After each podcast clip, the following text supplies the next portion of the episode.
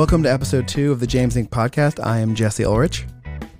And I am Elisa Bell. And for those of you who listened to episode one, we mentioned that we were going to spend the next couple episodes learning about and hearing about the history of the Margaret Hudson program here in Tulsa. And while we're still going to do that in future episodes, today we want to talk about the policy issues facing our public schools right now in Oklahoma. And to do that, we asked Rebecca Fine from the Oklahoma Policy Institute to come and to talk to us about how complicated the Oklahoma education system, the problems it faces, and the challenges it faces today are. And I would like to thank Rebecca for joining us and for helping us to understand the legislature and the policies that led to the Individual Career Academic Plan, or ICAP.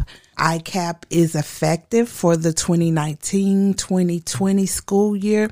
And so it's information that we as parents and that we as helping individuals in the education system need to know. So again, thank you, Rebecca. And having said that, let's get started.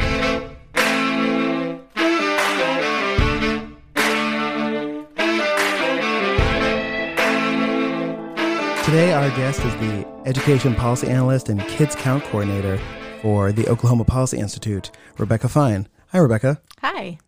Welcome to the James Inc. podcast. Thanks for having me. It's great to be here. Tell me, Rebecca, what was the best job you ever had? That's a tough question. So I'm going to cheat and give you two answers. Okay. Well, out. uh, so before becoming an education policy analyst, I was a teacher and I love teaching. Um, so in many ways, that was the best job I've ever had because I both love teaching and I love kids. And I taught sixth grade, which I'm convinced is the best grade um, because they're still young and curious and interested in the world. And they they're just developing enough sass to make it fun. So I love teaching, but I really love what I'm doing now. I've been in my position for about a year, and I keep telling people it's the first job that I love fully, fully, fully for a lot of different reasons, but mostly because I like looking at the big picture. And the space that I work in allows me to look at the big picture. It allows me to look at the system and understand where the system's broken. And policy calms my nerves, I think, because I see a lot of solutions in policy. You know, you both see a lot of problems, but then you look at policy and you say, okay, there's a way to fix this. And so it feels calming and it feels empowering and it feels like a really privileged space to be in. So I love this job.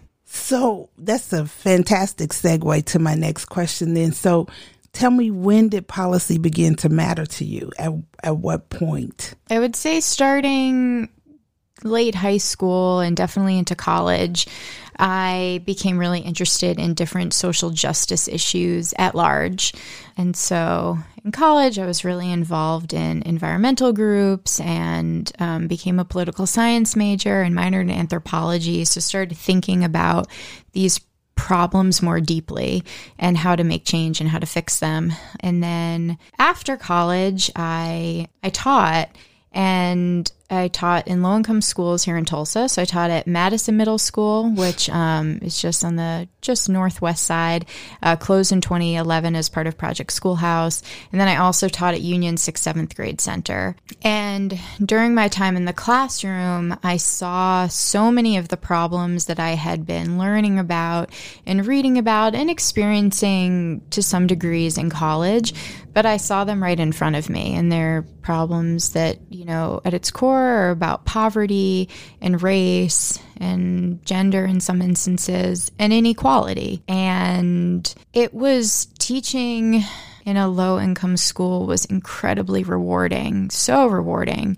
But it was also really, really hard.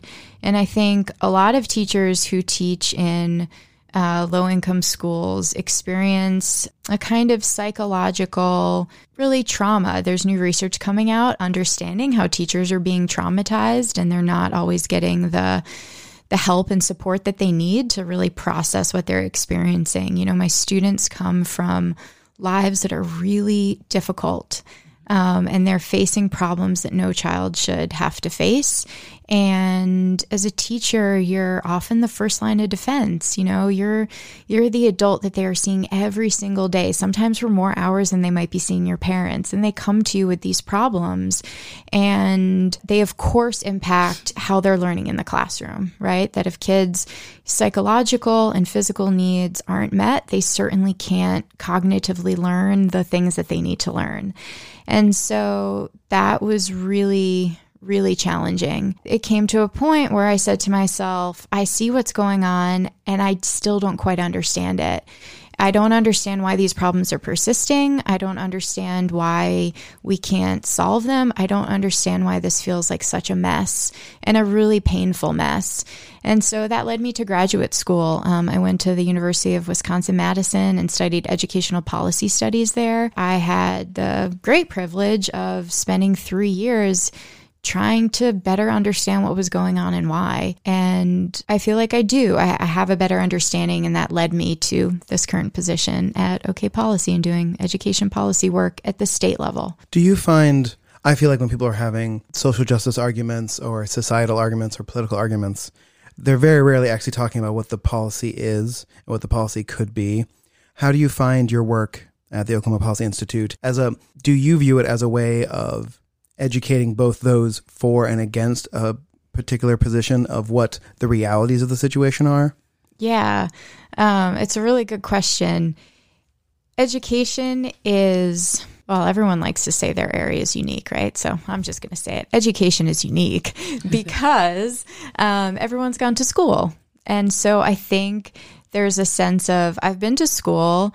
Uh, maybe I'm a parent. My kid goes to school. Like I know what's going on here. And to some extent, that's very true. People understand their lived experiences better than anyone. Only you can understand truly what you're going through to some extent. To another extent, these problems are deep and they're complex and they're really messy. And so I, it's funny, I've recently started to, um, come into casual conversation with people and mention the work I do, and then they start telling you things. I, I'm like, oh, this is what doctors must feel like when you're like, I'm a doctor, and you're like, I have this thing on my finger, help me.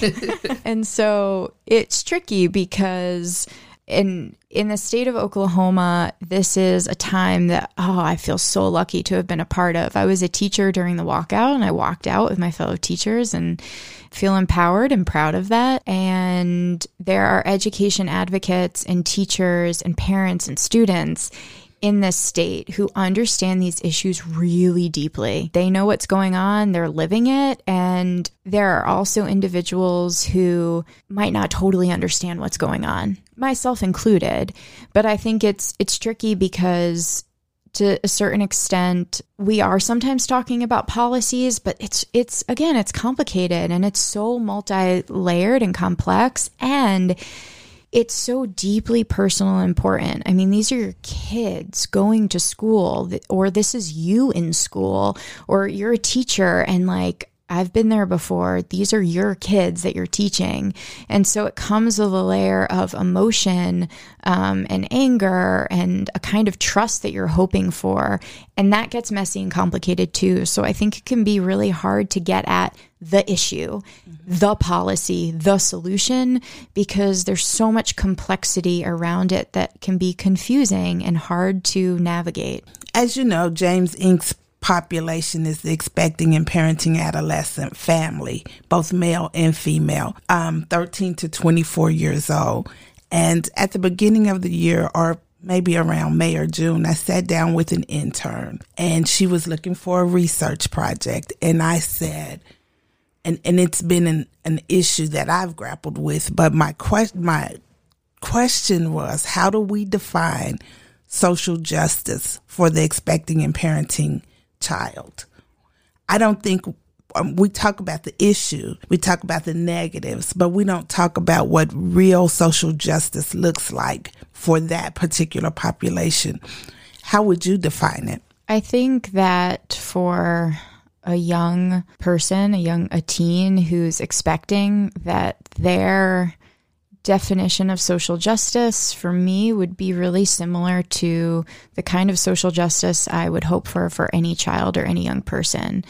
And that's someone who has all of the opportunities and everything that they need available to them to enable them to have a healthy life, to have a safe life, so their most basic needs are met.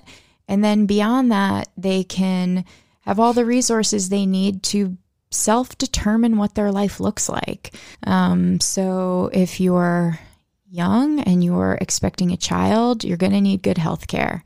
So social justice to me would be that they have access to that and that could, you know, and and they can afford it in mm-hmm. whatever form that comes mm-hmm. in. It would also mean that they have access to a high quality education, mm-hmm. that they could still go to school so they could learn all of the knowledge and skills that they need so that they can go on to have a, a, not only a fulfilling career, but a career and a job that pays them a living wage so that they can take care of their child and that they have access to mental health services, which they probably need.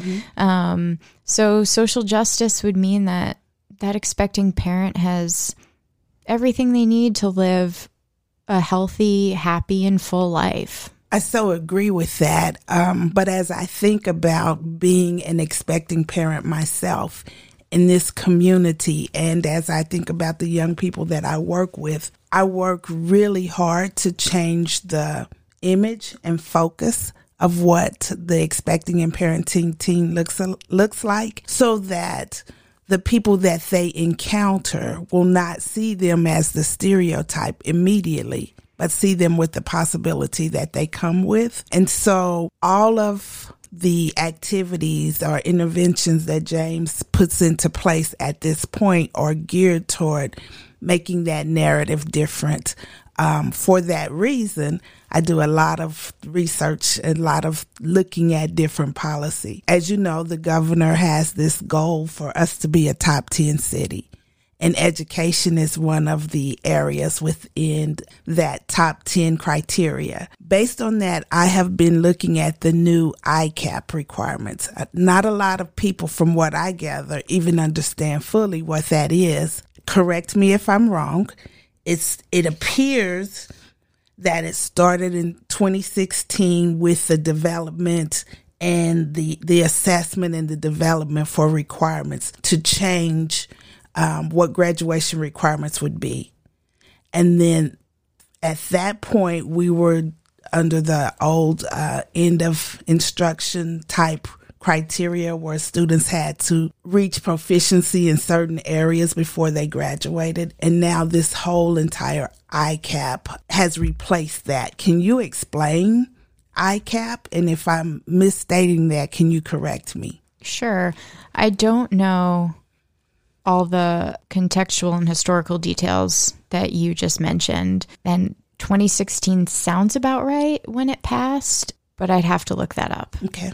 So, what I do know is that the ICAP, the Individualized Career Academic Plan, is a new requirement that guidance counselors have been um, asked to carry out. And my understanding is that this is a way to ensure that statewide, every student gets to sit down with a counselor and have a conversation about what their goals are, how they're going to get there, and um, a plan that follows them through high school to ensure that they're coming out of high school ready to either enter the workforce or go to college. Beyond that, I really don't know much more. Um, I did talk to a guidance counselor about the ICAP, and I know that I think that there's concern about being able to implement this policy effectively, partly because we've been underfunded for the last decade, doesn't have a sufficient number of guidance counselors. And by that, I mean that the national recommendation for the ratio between guidance counselors to students is one to every 250 students. And currently in Oklahoma, that ratio is one uh, one guidance counselor for every 435 students. And so the caseload that guidance counselors have is huge. And, and that's a state number? Yeah. And Do you know, like, what TPS's number is? I don't know what okay. TPS's ratio is off the top of my okay. head, no. But I do know that guidance counselors, or, you know, I should stop calling them guidance counselors because now their official title is school counselors because it more appropriately encompasses what their their official role is, which is giving both academic academic and career support, giving them um, any kind of emotional support that they might need, um, and then also, of course, making sure that they are, you know, uh, meeting all of their requirements. They're different from a mental health professional who can give, you know, who can give therapy mm-hmm. like an LPC, mm-hmm. a licensed professional counselor. But guidance counselors play an incredibly important role because they're after the teacher, they're really that first line of defense that is looking at a student more holistically and from year to year and really ensuring that they're staying on track, that they're getting the services they need if they do need more intensive therapy. And because their caseloads are so high, mm-hmm. they're not able to serve students in the way that they really need to. And so a lot of students are falling through the cracks. So the ICAP, I think, is a really good policy. You know, I think that's that's important to have um, a statewide initiative to make sure that there's some formal way that, that students are able to get the support that they need. Unfortunately, how does that policy end up playing out in a state that's been underfunded, where there's not mm-hmm. enough school counselors, is a really different picture. Absolutely. I think that the issue also uh, transcends to the community college level because I have a student right now who really needs to speak to a guidance counselor, a career counselor, whatever they are at that level. And um, there's a three week wait. Mm-hmm. And if you're in the middle of a semester and you're already struggling, and then you have to schedule out three weeks later, that becomes super difficult to get the assistance that you need it's it's unbelievable to me. But even in that, when I think about 250 as the national average, that's the national recommendation. As but even as the recommendation, how can one person serve 250 mm-hmm. and do it effectively? Mm-hmm. That that is just insane to me. And I find that our counselors and the model for providing therapy in some way kind of mirrors that as well. The larger agencies, people may have a caseload of 75 or 80 people. There's no way you can effectively work with that many people understand what their goals are and help them to move forward in those goals. It's just too many people. Yeah, I guess I can talk about this through the lens of a teacher. Let's see, when I was a teacher, I had about, I don't know, 130 to 140 students on average. And yeah, that's a lot of kids to keep track of and to make sure you're serving effectively. What I will say is this is getting a little bit outside of my area of expertise in terms of, you know, school school counselors and and their their particular work. But I do know that, you know, in that caseload of 130 or 250, you have some students who might need less help and might be more self sufficient, and you might have kids who need more. So I'm only assuming that that national recommendation is based on sound research and evidence that shows that, you know, yeah, I agree. And it's super difficult. I mean, it would be difficult if I had, you know, 100 students on my mm-hmm. roster. I'm assuming it's a caseload that we certainly know would be better than having 435 students, that's for sure. Absolutely, absolutely. And then I also think that there's a huge opportunity for us to engage uh, families and communities in helping us to reach um, the desired goals of these children. When I go back and look at the ICAP initiative and the requirements that are there. There are things like internships and apprenticeships and visioning, a lot of work that really we can do with the assistance of our churches mm-hmm. And with the assistance of parents, making parents better aware of what's going on. It's just a lot of work in general. It it is a lot of work and I think this speaks to the point you were talking about before in terms of um, helping to demystify stereotypes about what a young expecting parent might look like or what they might actually be like. And what we do know is that many of the young parents who you are working with are often low income and they might be a person of color, a young person mm-hmm. of color. And what we also know is that in low income communities and in black and brown communities, they are more likely to not have access to the resource and opportunities that they need. And as you've just said, it takes a lot of resources to raise a child. Mm-hmm.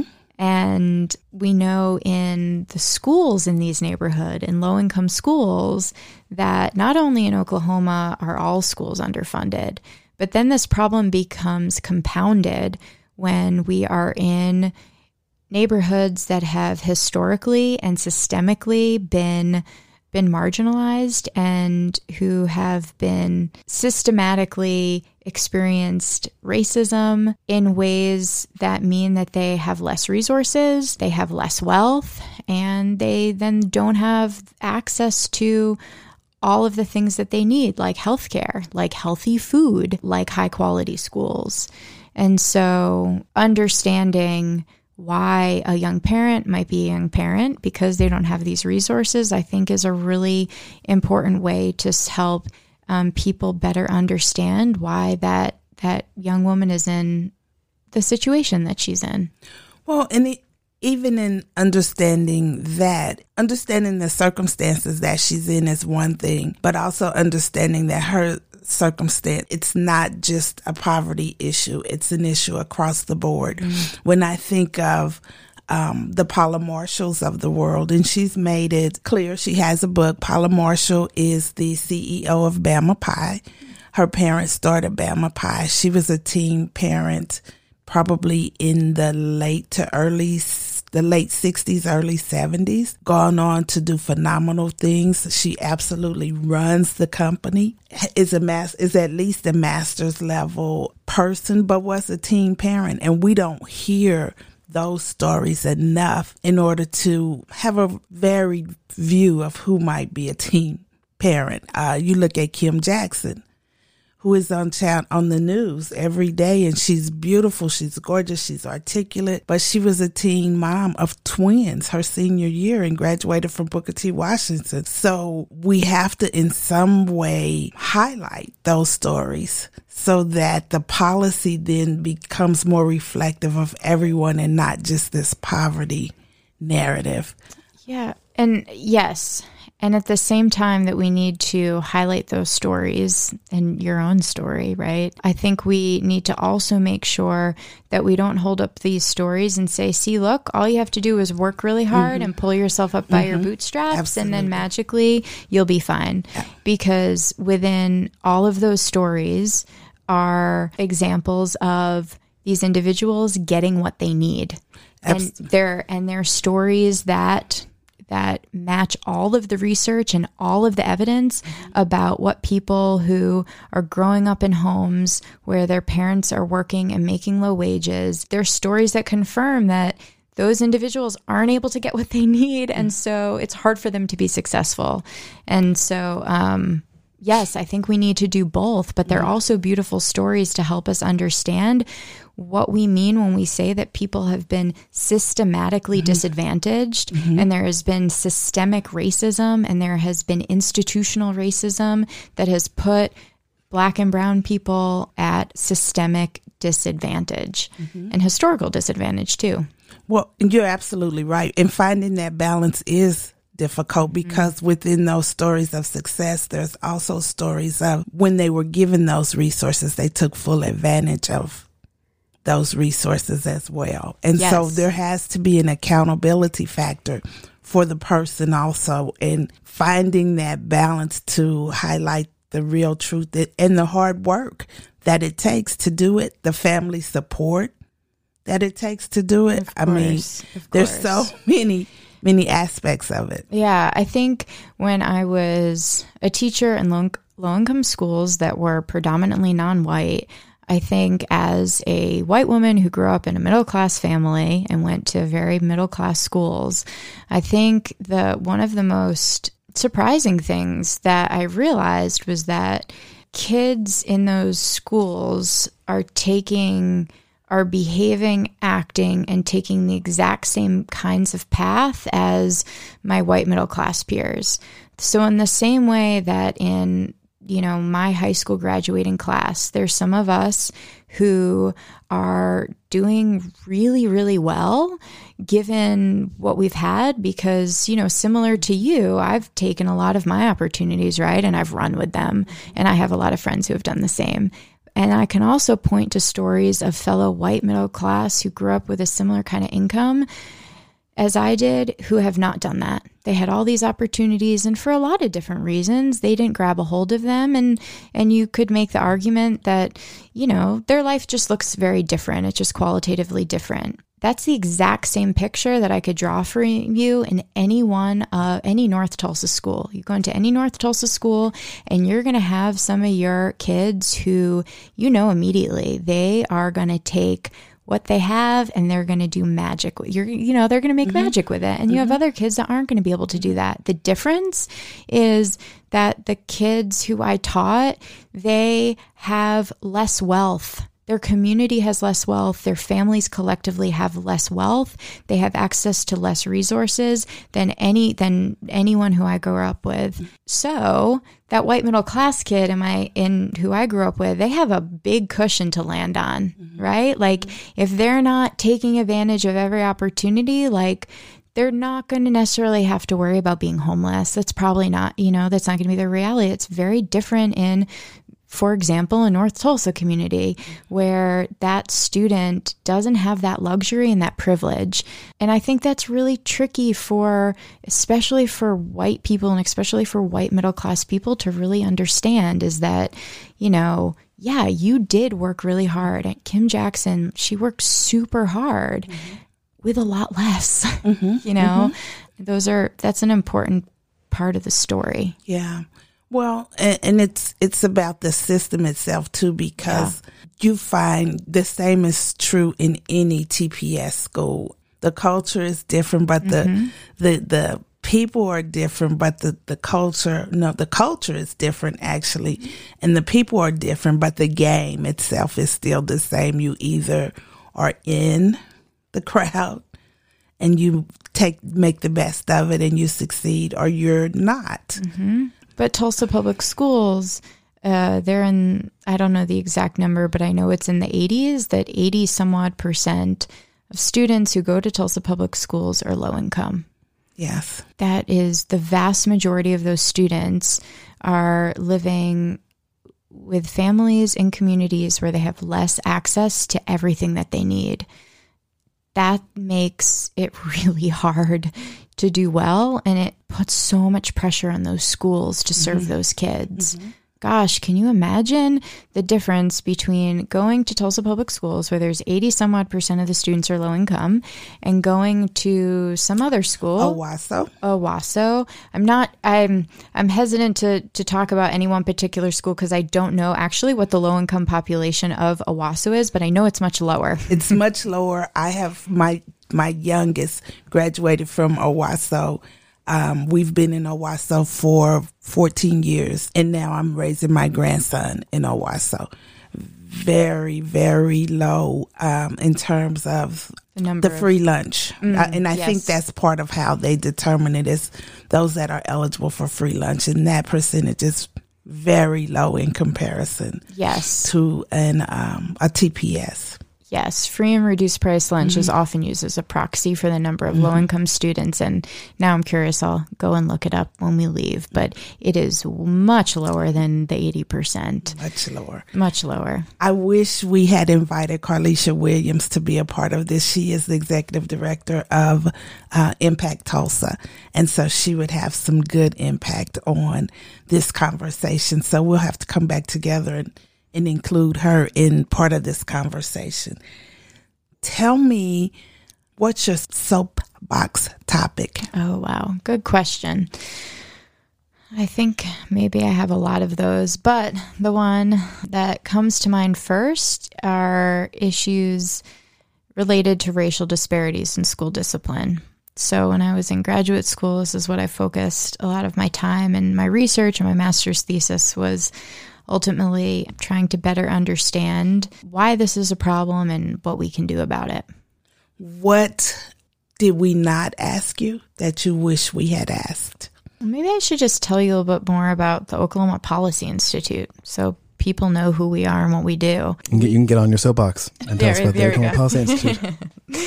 We are a nonpartisan think tank. We are based um, here in Tulsa, and we provide information and research and analysis to advocate for policies that will ultimately lead to broad based prosperity for all Oklahomans. Um, and so we work on a variety of public policy issues. So we have an economic opportunity analyst who thinks about issues related to poverty and the social safety net. We have a health policy analyst, a criminal justice analyst, a mental health policy analyst, and then myself, um, the education policy analyst. And so we're we're mainly a source of information. So we write blog posts, we put we analyze data, we put out a lot of charts and graphs, and most of our work is focused at the state level policy. But we also have an advocacy component to our organization. And so we also work to talk to stakeholders, listen to stakeholders, and help equip stakeholders with what they need to advocate to for good policies that are going to ensure that broad-based prosperity. And then my other role in addition to education policy analyst is also as Kids Count coordinator. Kids Count is a program of the. Casey Foundation. And the Oklahoma Policy Institute became the Kids Count grantee about a year ago. There's one Kids Count grantee in all 50 states and Puerto Rico. And Kids Count is at its core is a data center. And so we house data about kids in Oklahoma. And every year, the Annie Casey Foundation publishes a data book. And so we can see how Oklahoma ranks in a lot of different indicators related to child welfare compared to our neighbors.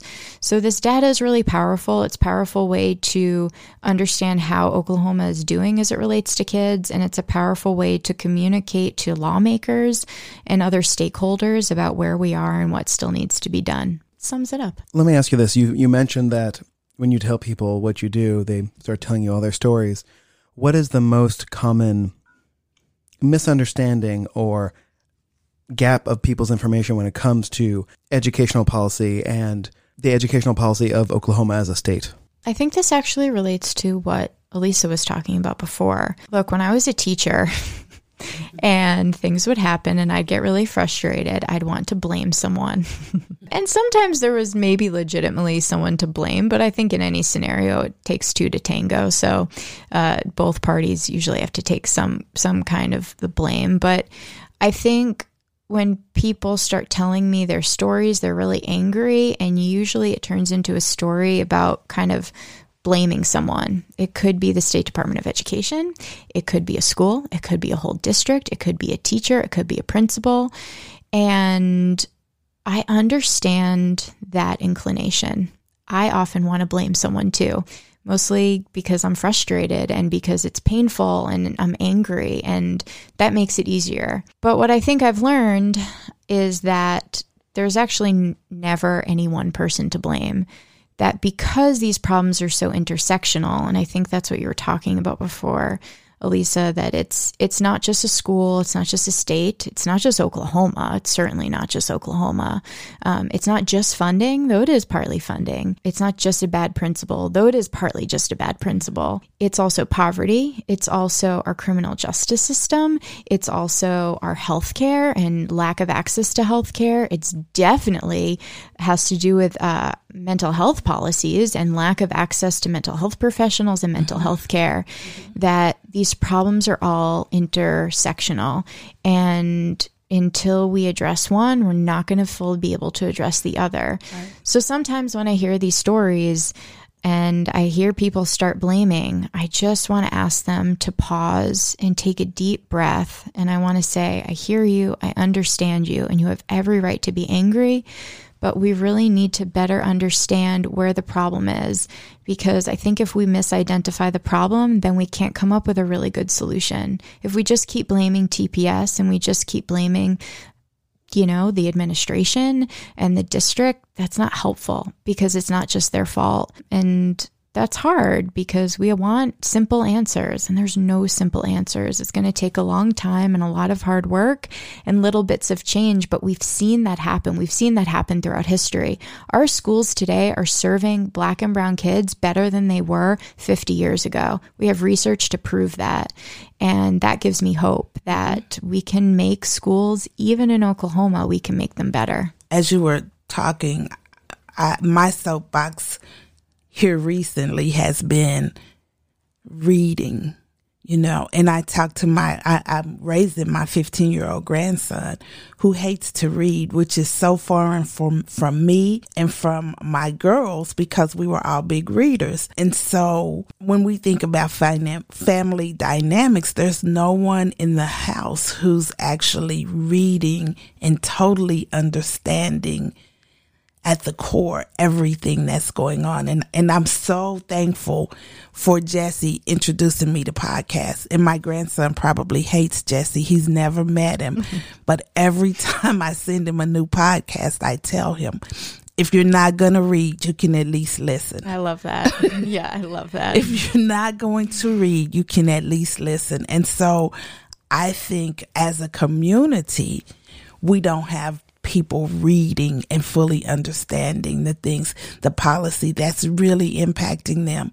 We have a virtual um, book club for our clients, and uh, I can't get the young people to read. Mm-hmm. Not even things that they recommend that they want to read. Or when we're doing our um, assessments and we ask them, I may have one in 20 students that say, Oh, I love to read and I want to be a part of the reading community. So in the virtual book club, we provide them with the reading materials. We eliminate all of the barriers. It's virtual because they don't have to find a babysitter. We pick a time that's convenient to them, normally after the baby has gone to bed, so it's usually around 8 o'clock. The discussion lasts about 30 minutes. So we've tried to eliminate every barrier, but they still want to engage.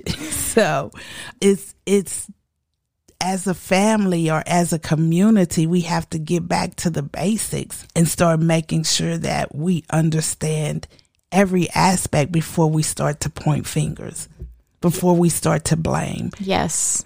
Yeah, I'm I'm totally with you and I'm also totally with you that it's hard. I have um, a really good book that I'll just mention because maybe others want to read it. Um, it's called Making the Unequal by Ansley Erickson. It is a history of Nashville public schools and the story of segregation and resegregation in Nashville. And I am an education policy analyst. I went to graduate school. I love this stuff. This is my career, and it's been hard for me to get through this book. and I was a former language arts teacher for seventh graders. And so getting boys, I think, especially into reading is so hard. But what I also love about the story you just told is it's a perfect example of a great policy solution and saying, you know what, we're going to crack this nut and we're going to figure out how to get these kids to read. And I've also heard story after story of kids who don't like reading and people people like you who are like, all right, well, we're just going to keep trying other ways to get you engaged. And then eventually they do become good readers. But I'm with you. It is really hard and it takes a lot of time to learn this stuff. And that's a privilege that we certainly all don't have. And even if we do have it, like me, it's sometimes hard to get yourself to actually get through the book. well, if you haven't already, tune into the 1619 podcast. Oh, yes, yes, good one. Because that is a fan. I've become a podcast queen, and I get in the car, and my husband and my grandson are like, can we listen to the radio, Great. please? Yeah. No, the answer is no. no. Podcast for life. No, no, I th- we're I podcasting. You, I think you should tell everyone what the 1619 podcast is.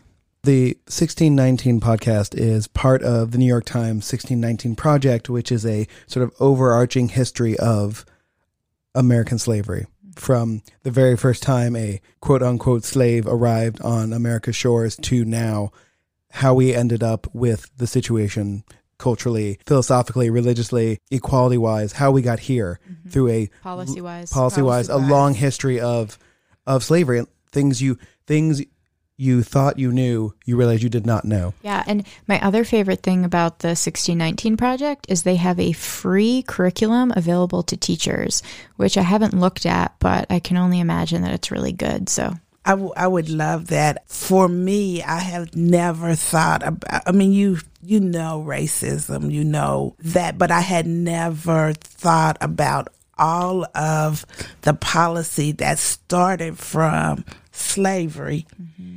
As a as a means for for lack of a better term assisting the free freely emancipated slaves which was just grounded in true racism mm-hmm.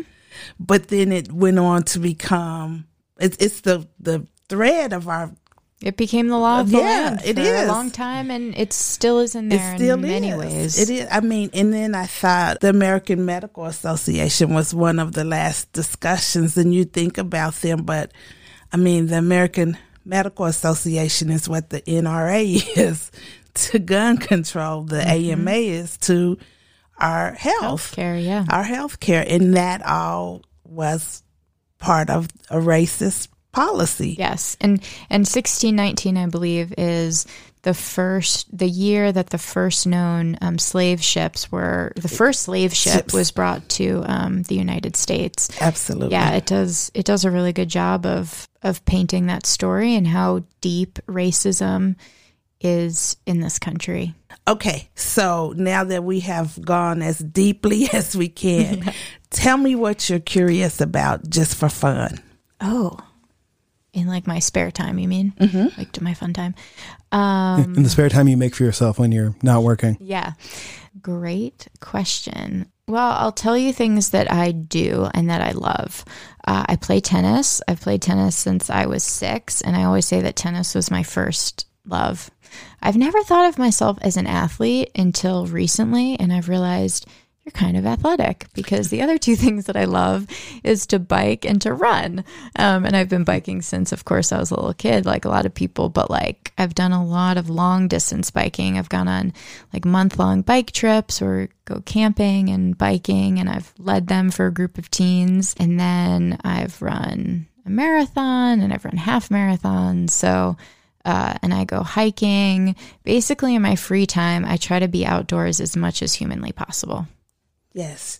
Pretty athletic, I would say. Yeah, yeah. When all of your hobbies are athletic things. I know. I need to. I need to start owning that and recognizing it. Maybe. Yeah. Podcasting not an exercising hobby. It is not very active.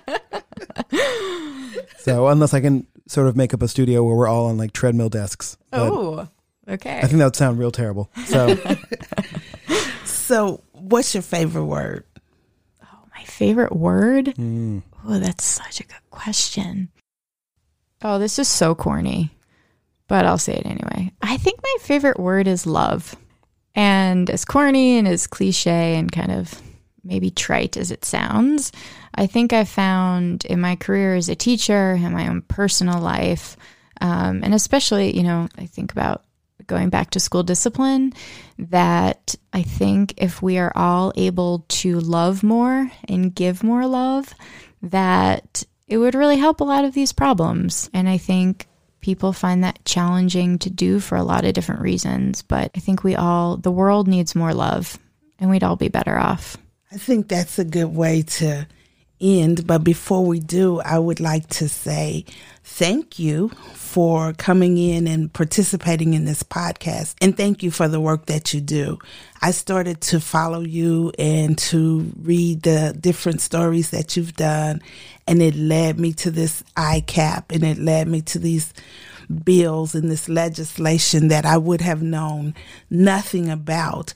But those things have become such a tool for us as we um, plan for the next year. I know our students are older than the traditional high school student, but most of our kids need all of the activities that are that the state sees as valuable uh, for success. And so we're using the icap as a guide for directing the work that we do. And uh, i want to thank you for that because your work is what led us there. And then again i want to thank jesse for the podcast fever that i now have. And like i have like I tell my grandson, if you're not going to read, the least you can do is listen. I love that. Thank you, Elisa. Thank you for having me. This is it's a privilege to be here and I really this was fun. I really liked it. Thank you. I'm glad. I'm glad. We try to make it fun even though we're talking about serious topics. So Yeah. Yeah. And and and Elisa, I'm so glad that we met cuz I know we're going to partner more and collaborate and that's going to be positive. And Jesse, thank you for your uh, fun activity being podcasting. I I do what I love. So I hope you enjoyed episode two of the James Inc. podcast with Rebecca Fine. I want to thank her again for taking time to talk with us, and I hope you learned as much as we did about how complicated and interwoven issues are here in Oklahoma. Please don't forget to subscribe and share the podcast, and we look forward to learning and better understanding the history of the Margaret Hudson program here in Tulsa with our next episode a month from now.